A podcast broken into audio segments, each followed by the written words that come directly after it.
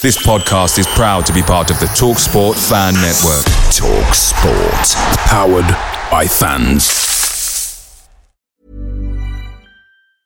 And there it is. That's as good as it gets on this stage. Nissan Townstar EV strikes again. It's an unstoppable van. Unstoppable. Look, Just fantastic. You can actually see the Pro Pilot technology in action. Effortless parallel parking. It moves with all the confidence that comes with a five-year warranty. And with a bench full of all-star van experts, there's real strength in depth here. That's all-star quality. Search Nissan Townstar EV and visit your local All-Star Van Centre to see for yourself. Terms and conditions apply. Five years or 100,000 miles, whichever comes first. ProPilot is an advanced driver assist technology. Driver's responsibility to stay alert, drive safely, and control vehicle at all times. The Talksport Fan Network is proudly supported by McDelivery, bringing you the food you love. McDelivery brings a top tier lineup of food right to your door. No matter the result, you'll always be winning with McDelivery. Order now on the McDonald's app and you'll get rewards points delivered too. So that ordering today means some tasty rewards for tomorrow. Only via app at participating restaurants. 18 plus rewards registration required. Points only on menu items, delivery fee and terms apply. See mcdonalds.com.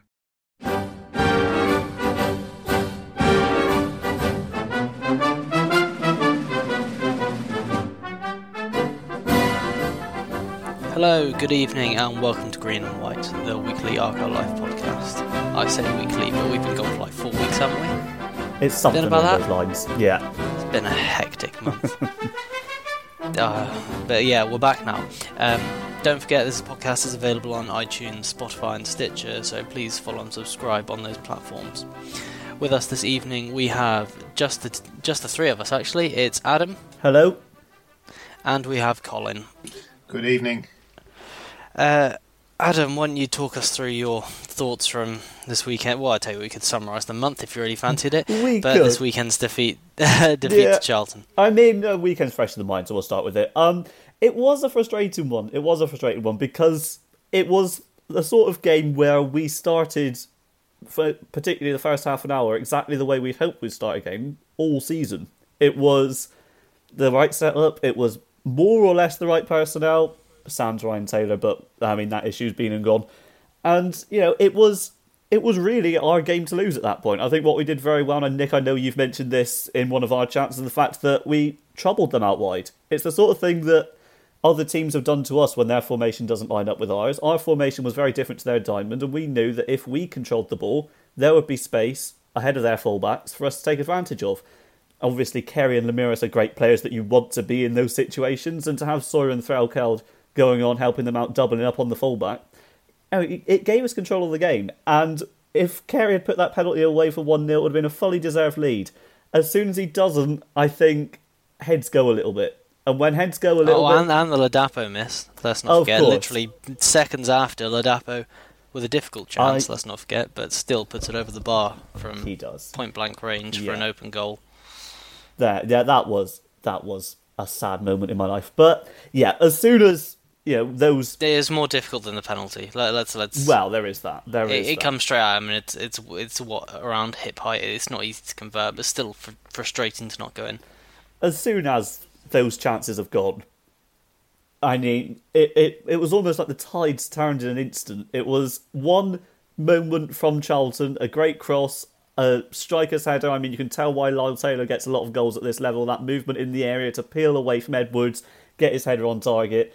As soon as they had the lead, it was a completely different game. And then the second goal comes along at the start of the second half, where a lot of our players do seem to be lapsing in concentration. It's a bit of a mess in the end. And at that point, you know, there wasn't really a way back. So it was frustrating. I think if one of those chances from Carey or Ladapo does go in, we're looking at a different game. But I mean, that's what happens. They're fifth for a reason. They took their chances. We didn't take ours. It's a 2 0 defeat. What can you do? I think Charlton are up above fifth now, aren't they? Thought they were third. I'm pretty sure they're fifth. Yeah. They're in fifth. I could have. Oh, well, maybe I saw them ahead of they.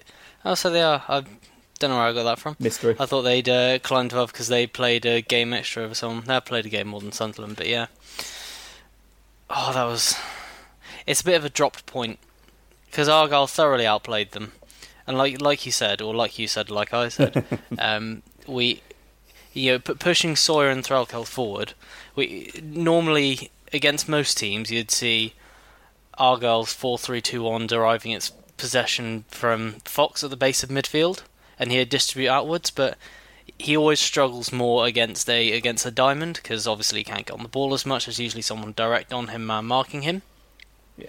And as was the case on Saturday, but the way Argyle got around it, and the way the way you should get around it, when like we've said in this podcast before, when you're when you've got two formations that are distinct in different ways. So in this one, we've got four central midfielders for Charlton versus Argyle having those wide men. Then the way you do that is you exploit the space. You know, you get on top in that way. Um, and you know, we did that by pushing our fullbacks forward, by getting the ball the ball out to them. That split their midfield. It created space. It forced their strikers to backtrack. And for the first 40 minutes, we we did that to great effect, and we used that to get possession, to get higher up the field, to get Carey and Lameiras in possession in dangerous areas. I mean, Lameiras had some of their players on toast at times. You know, we we got him. I mean, it's one thing Lameiras, you know, jinking pass on, but it's another getting him to do it in dangerous areas, and that's where the penalty comes from.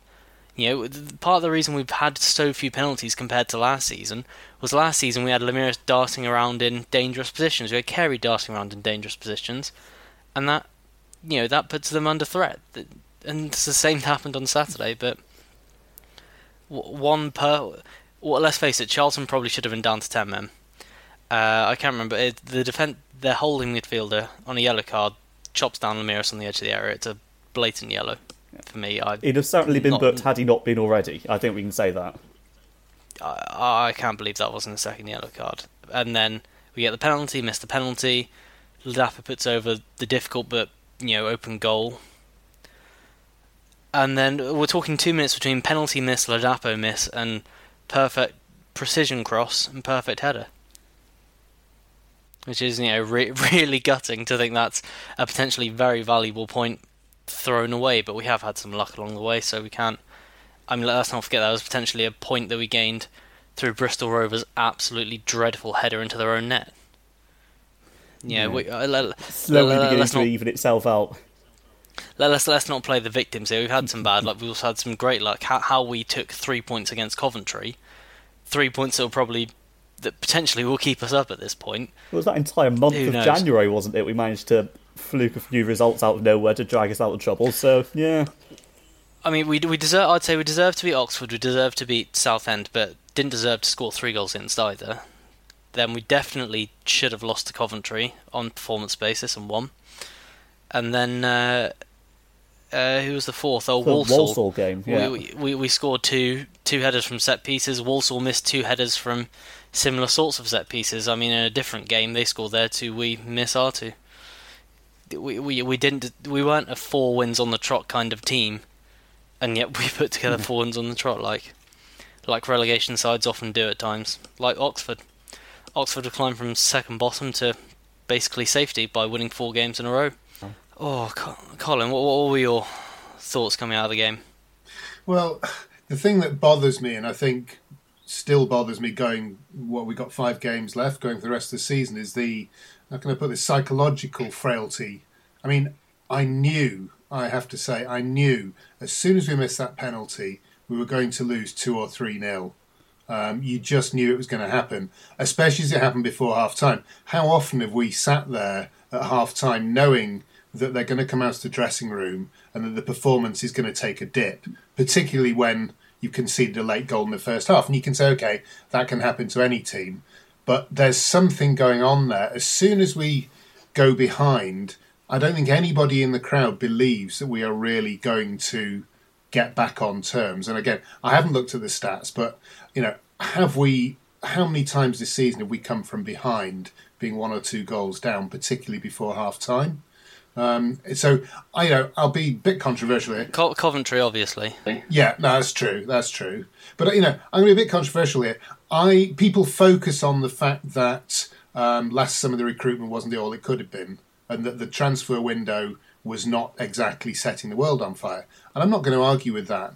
But we have seen so many teams come to home park this season with players that I would say, man for man, are no better, and in some cases are worse than Argyle. I mean, Rochdale's the obvious case, I thought they were the hmm. worst team I'd seen in years anywhere. Defensively, yeah, they they were rubbish. Rubbish. I've seen better teams in the National League South than Rochdale were. So I don't think man for man we are struggling as much maybe as people think when they look at the budget and focus on you know the recruitment issues and the distance that Plymouth is etc I don't think we are as weak as people expect or as people think we are based on the budget I think there is something going on in terms of the coaching in terms of the psychology in terms of the motivation um, because we all know I mean particularly on on Saturday you know they went in give or take the last four minutes where we conceded, admittedly, they went in completely on top in the, the first half and came out as if they'd been replaced by a bunch of lookalikes who'd barely ever seen a football before.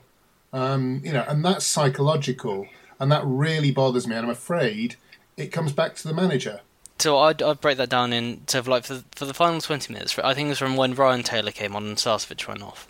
So first off, I don't think Sarcevic was fit. I think there's a reason why he came off early. You wouldn't normally see that in any circumstance, really. Um, and he was, you know, he was far less dynamic than Ness. Ness completely outperformed him. Ness was everywhere. He was on the ball. He was winning the ball back. Sort of game that Sarcevic would usually thrive in. But he wasn't bad. He just not the kind of impact that you'd expect from a fully fit Sarcevic. But when he went off, Argyle went to that 4-4-2 formation. That that was basically game over at that point. Like our performance had been based on our midfield strength. We had limited them in midfield, and we had you know used that style to gain possession. Um, as soon as we went away from that style, it, it all kind of fell apart.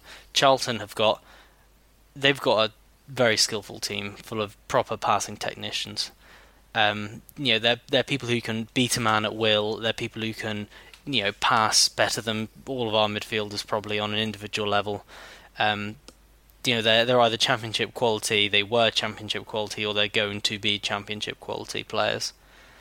And so once once once we gave up that, once we surrendered midfield, it was basically over at that point.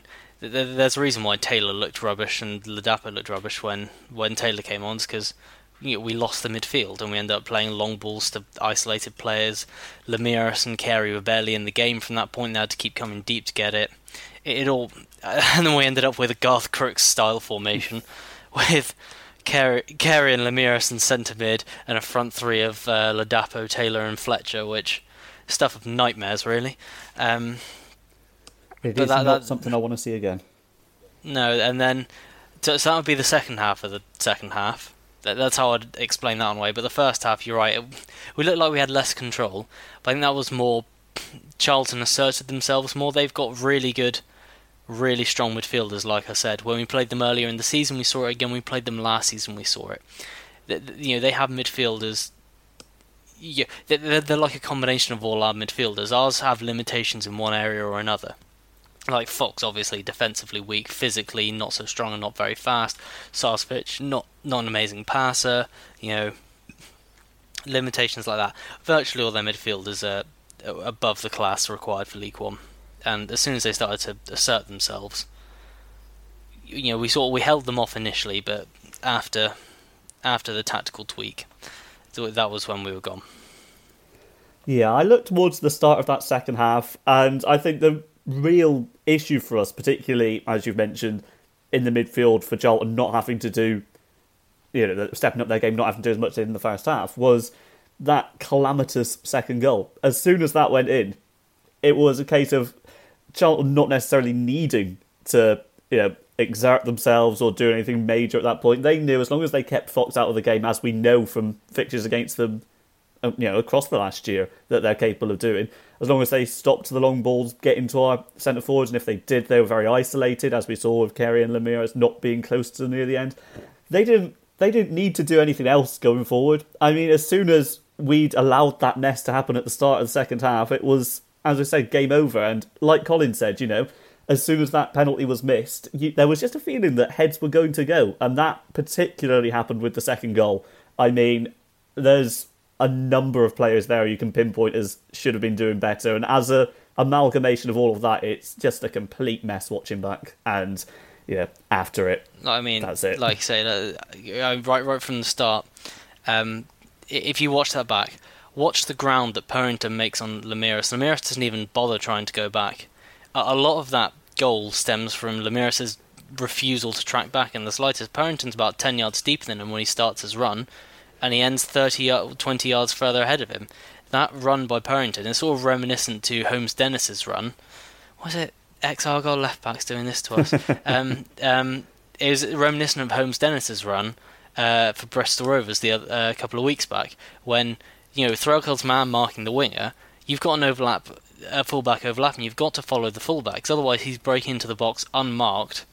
You know, free to cut it back. You, you at least have to track and try to cover both. The moment he has to do that, I think it's Williams is completely free to then you know break into the box and put in a low cross. From there, really poorly dealt with. Can Edwards cut it out? He can do better. Canavan can do better. Absolutely, that's.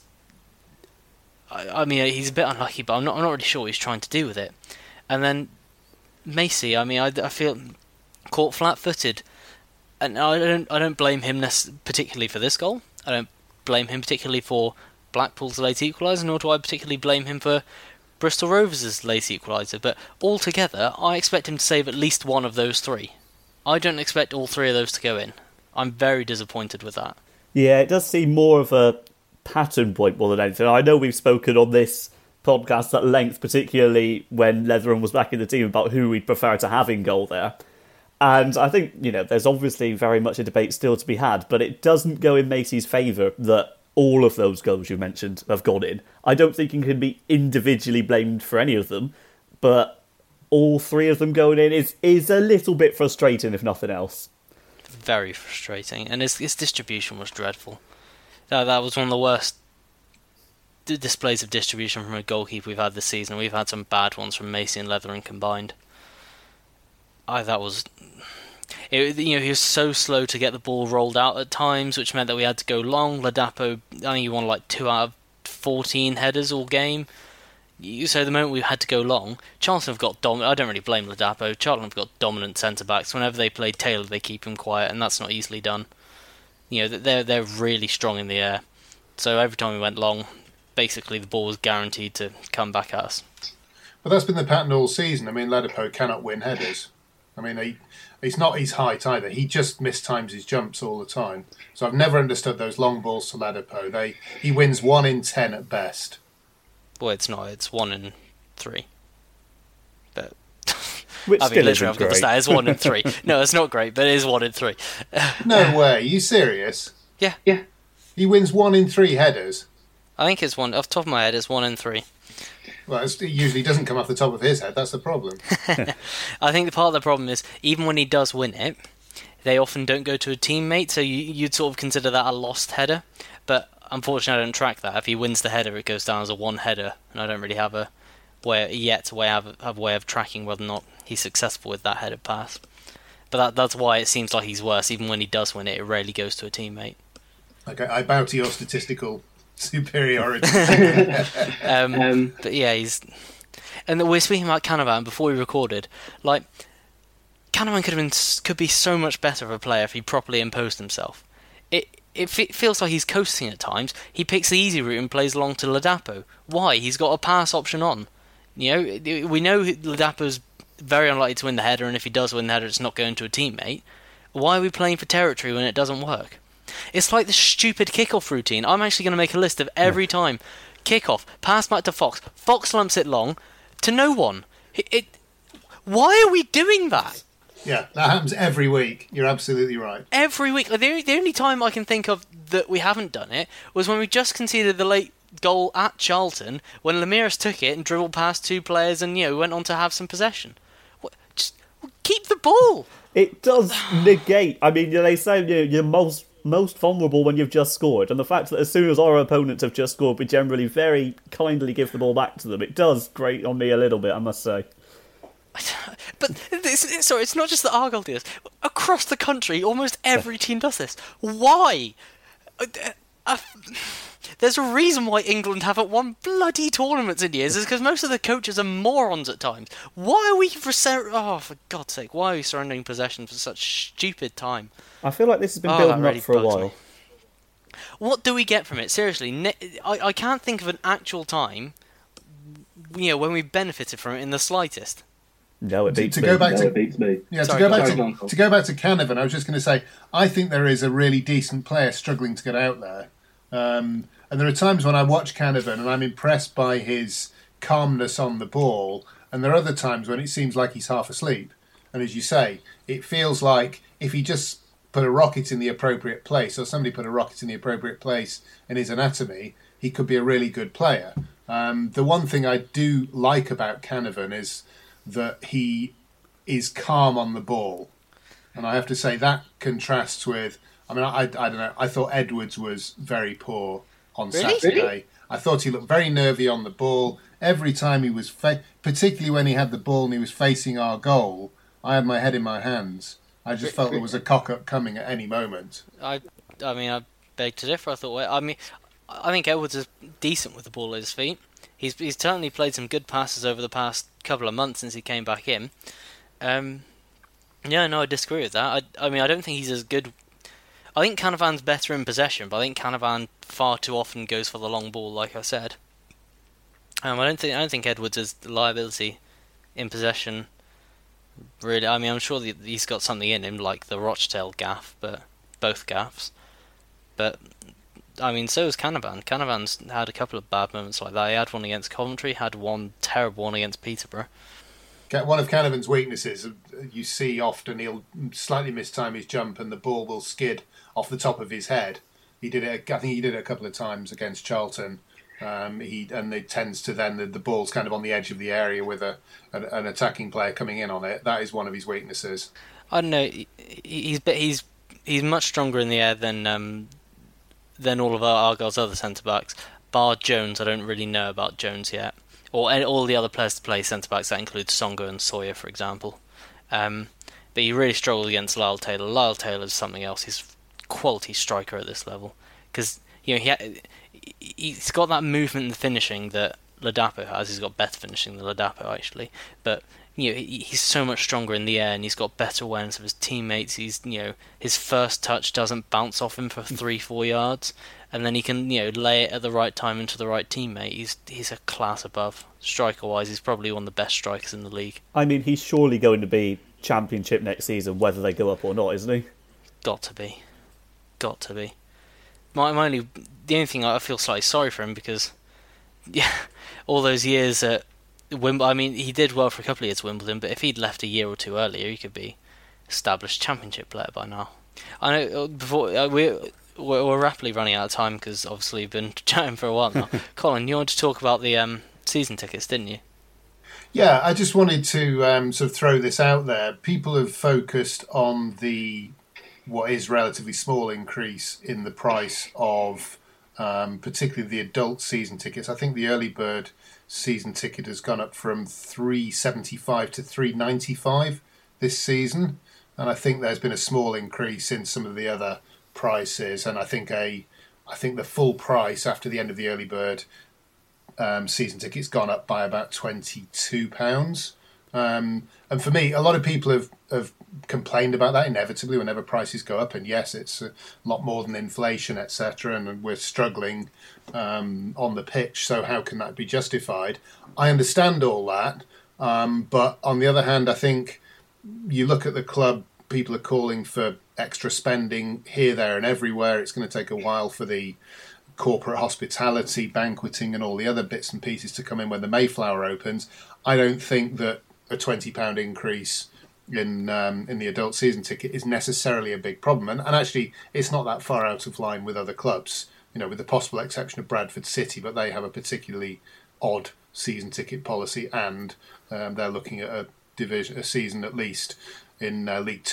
They're hemorrhaging money at the moment, though. They're really worried about their season ticket sales, and they're making huge losses year on year too. Yeah, their basic strategy. I mean, they're selling their early bird season tickets at 150 pounds compared to 395 for Argyle. But uh, given that their their average attendance this season is about 16,000 compared to about nine seven for Argyle, if you do the maths, even though they've got more bums on seats, they're still making less on their season tickets than Argyle are. So I think that's a bit of a a bit of a road to nowhere in terms of offering those sort of bargain basement um, season ticket prices. But anyway, as far as Argyle's concerned, my concern is more that I sense amongst the fan base that there is a bit of weariness setting in. I mean, we're looking potentially next year at a third season of, um, let's say, lackluster pre-season schedule, probably a fairly lackluster transfer window in the summer, um, and then who knows? I hope not, but hopefully not a third season of a run from August to Christmas where we have a dreadful start to the season and we're sitting bottom on Christmas Day, Boxing Day.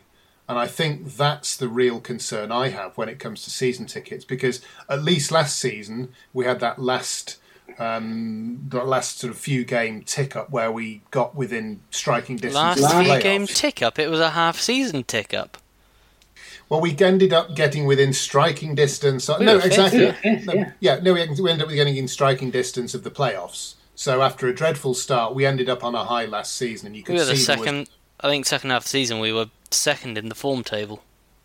and and there was a palpable enthusiasm for people buying season tickets. I think it's going to be very different this season because obviously we're going to be in a last minute, hopefully not last day, but I could see it happening.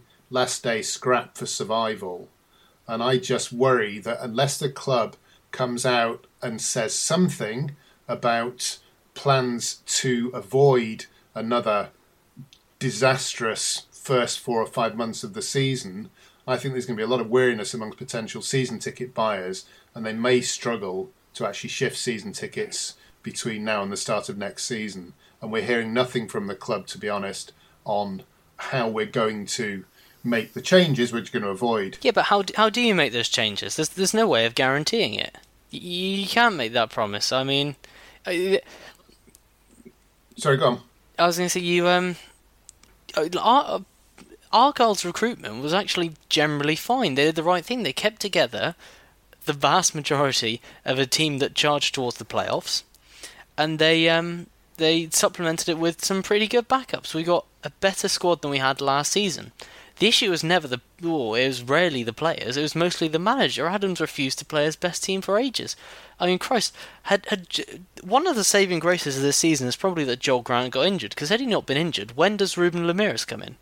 Because don't forget, Lameiras only came back in because Jeff Jeffcott got injured. It's as simple as that. And t- uh, Jeffcott, sorry, uh, Joel Grant got injured. We, we spent months calling for Lameiras to start, and Grant started ahead of him for ages. And Lameiras has probably saved us. Almost certainly saved us. So, as a season ticket buyer, if you're looking now at taking up the early bird offer, what are we looking at? You're looking almost certainly at having the same manager in place for the rest of next season.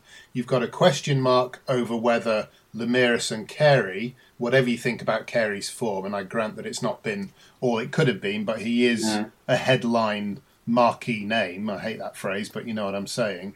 You've got two players where the club has so far said little to nothing about whether they expect those two players to be at the club next season. And I grant it's early, there are agents involved. It's They're, difficult. not going to know until wait. I mean, I don't blame the club. there. There's not really much they can do. I mean, think about the anger when they said McHugh will sign. Not he had signed, he will sign, and then he didn't.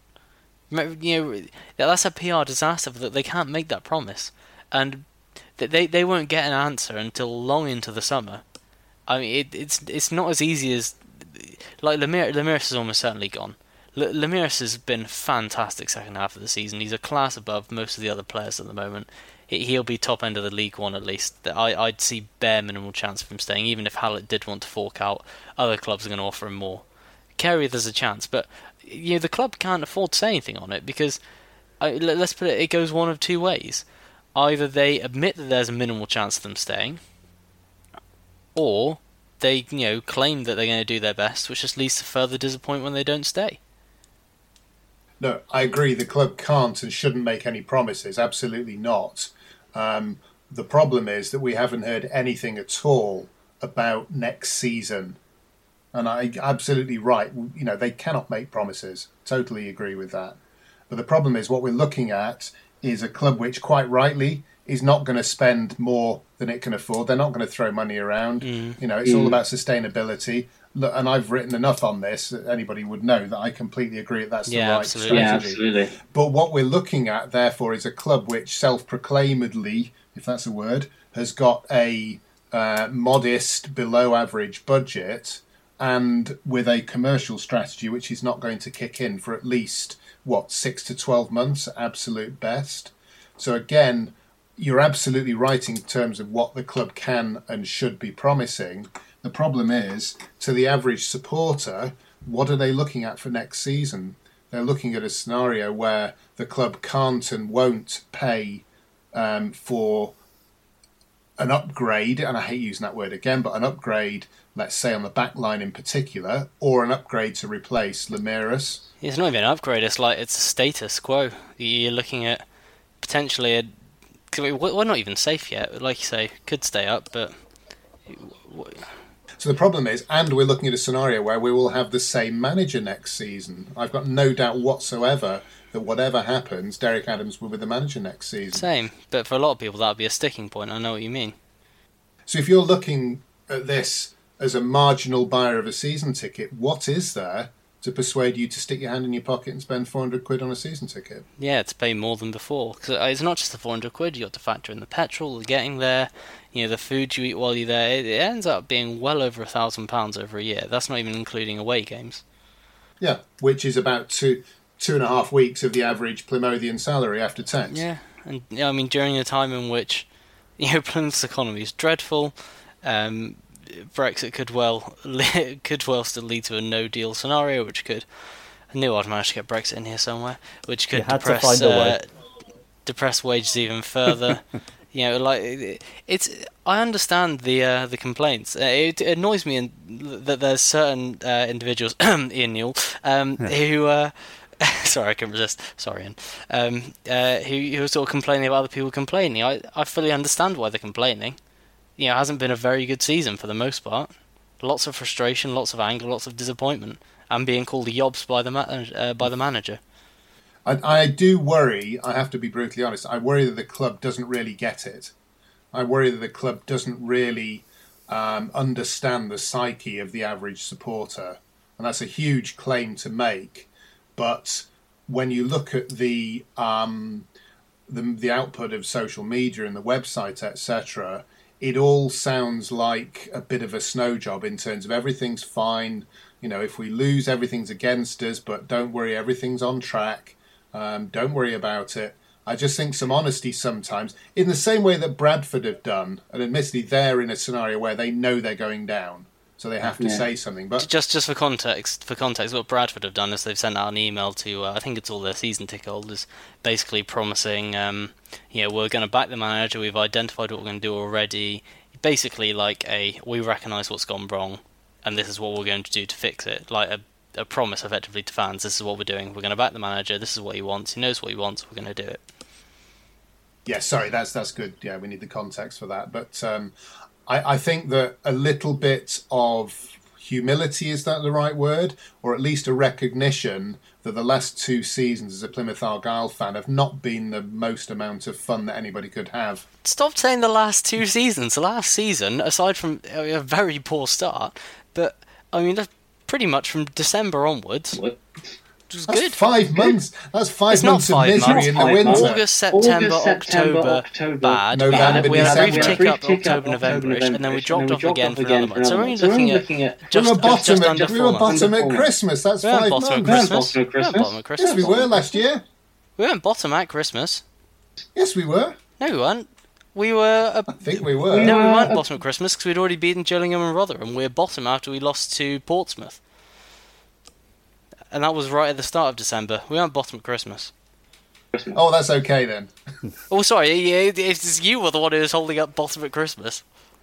oh, that's all right. Then. And, and, and by bottom, we were like four points away from safety, and within a few games, we'd pulled ourselves out of the relegation zone. It might not be four points, but it, it was hardly a ma- you know we weren't we weren't talking about Bury later in the season when they were you know submerged. We, it, it wasn't a good first half of the season, but let's not pretend like the second half didn't happen and we all didn't have a great time watching us charge towards the playoffs. I, I you know I, I, I take objection to saying two bad seasons. Let's not forget League One, very low budget in League One. No, absolutely, and that but that is the heart of the issue. Really, we're trying to balance financial sustain, sustainability, which is difficult to say at this time of night, with How many being have you had, competitive Colin? on the How many field. have you had, Colin? Um, I'm not prepared to answer that at this point on the grounds I will incriminate myself.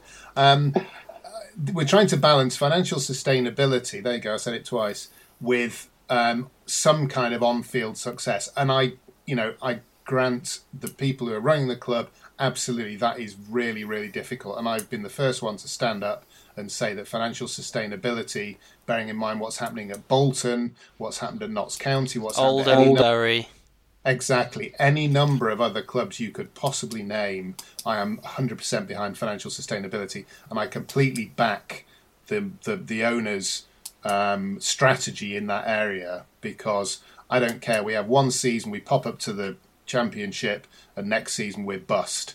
You know, nobody wants that. I completely, I completely I back that. I suppose my concern is that they're walking a tightrope, as I say, between financial sustainability and some kind of moderate success on the pitch. And I think they just need to bear in mind how that is perceived by the average Plymouth Argyle season ticket holder or At the end of the day, what at the end of the day, what we're really looking for is a better communication strategy. The way the club communicates is poor. Their their match day communication is generally quite good, though. Let's face it, we all think they're a bit childish from time to time, but otherwise they're yeah, they're opaque at best. Hallett has you know, well, he's pledged that he's going to release full accounts, so that's good. So know, there'll be more financial transparency. It'll be easier to you know, shut down anyone who's trying to claim they're siphoning money out of the club and so forth. Um, it'll be easier to track whether or not you know money's being reinvested into the club, and we're getting, you know, the wage budget's increasing and so forth. But the the club itself isn't especially good at communicating. Poor use of video on social media. You look at the way we're advertising our season tickets compared to most other clubs in. I mean, we're even talking like clubs who have part-time people operating their um their social media it, it's it's not really good enough. They they really need to invest a lot more time and money in that. yeah, you know, I agree with that. I think But that's what I- it boils think- down to, isn't it? The, I mean, I, I've, I've listened and thoroughly enjoyed like that sort of conversation going on, but I think the thing that it completely boils down to is that it's not being communicated very well at all. I mean, what we've seen in the last couple of weeks is season tickets come out. Okay, they've gone up a little bit, and if that's that easy to explain if you communicate it, but they haven't. And as Colin said, if I'm a, a sort of, and I mean, I'm truly hooked now, and I would probably pay anything to just go again because I'm that sort of, you know, sad sort of person who can't live without going to home park. But if I was in a sort of situation where I was wondering whether I'd buy a season ticket, season tickets come out, they've got up, and nothing's been communicated to me as to why that is. I, you know, I wouldn't have the motivation to go and get one. And yeah, I kind of think that links into what you've both been saying. That's going to be a problem for us in getting those, you know, those bums on seats, those season ticket purchases being made. And the way to solve that is to make your communication about what we're doing a lot, lot better than it is. So, I mean, yeah, it's, it's why I came in on that point. I think the communication is absolutely key. And I th- agree that the releasing of the full accounts is absolutely going to help with that. I mean, as you say, it will shut up a few people who think it's just the owners taking money out of the club by putting prices up. And, you know, uh, if that's something we can continue in the vein going forward, that we improve our communication to that extent, great. But I don't see it. And I think that's something that Argyle really need to look at in planning for this sort of thing next season when we have this conversation again. Right, but I think we have to stop there principally because I want to go to bed. I think that's very fair. Um, for context, I'm very ill. Uh, but all right, so uh, thanks. For, Thanks. Um, go away, Con. um, okay, but thank you all very much for listening. That's our show. Um, we hope you enjoyed it. Please don't forget to subscribe, and uh, thank you all very much for listening. And from all of us, good night. Good night. Good night.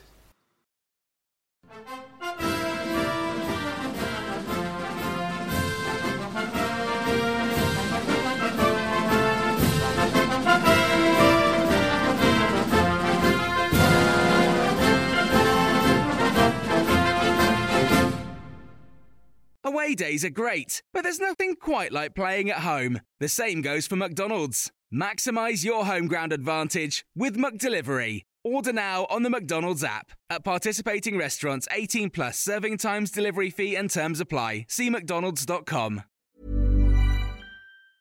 And there it is. That's as good as it gets on this stage. Nissan Townstar EV strikes again. It's an unstoppable van. Unstoppable. Look, Just fantastic. You can actually see the Pro Pilot technology in action. Effortless parallel parking. It moves with all the confidence that comes with a five year warranty. And with a bench full of all star van experts, there's real strength in depth here. That's all star quality. Search Nissan Townstar EV and visit your local All Star Van Centre to see for yourself. Terms and conditions apply. Five years or 100,000 miles, whichever comes first. ProPilot is an advanced driver assist technology. Driver's responsibility to stay alert, drive safely, and control vehicle at all times.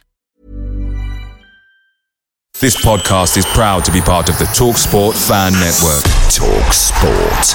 Powered by fans.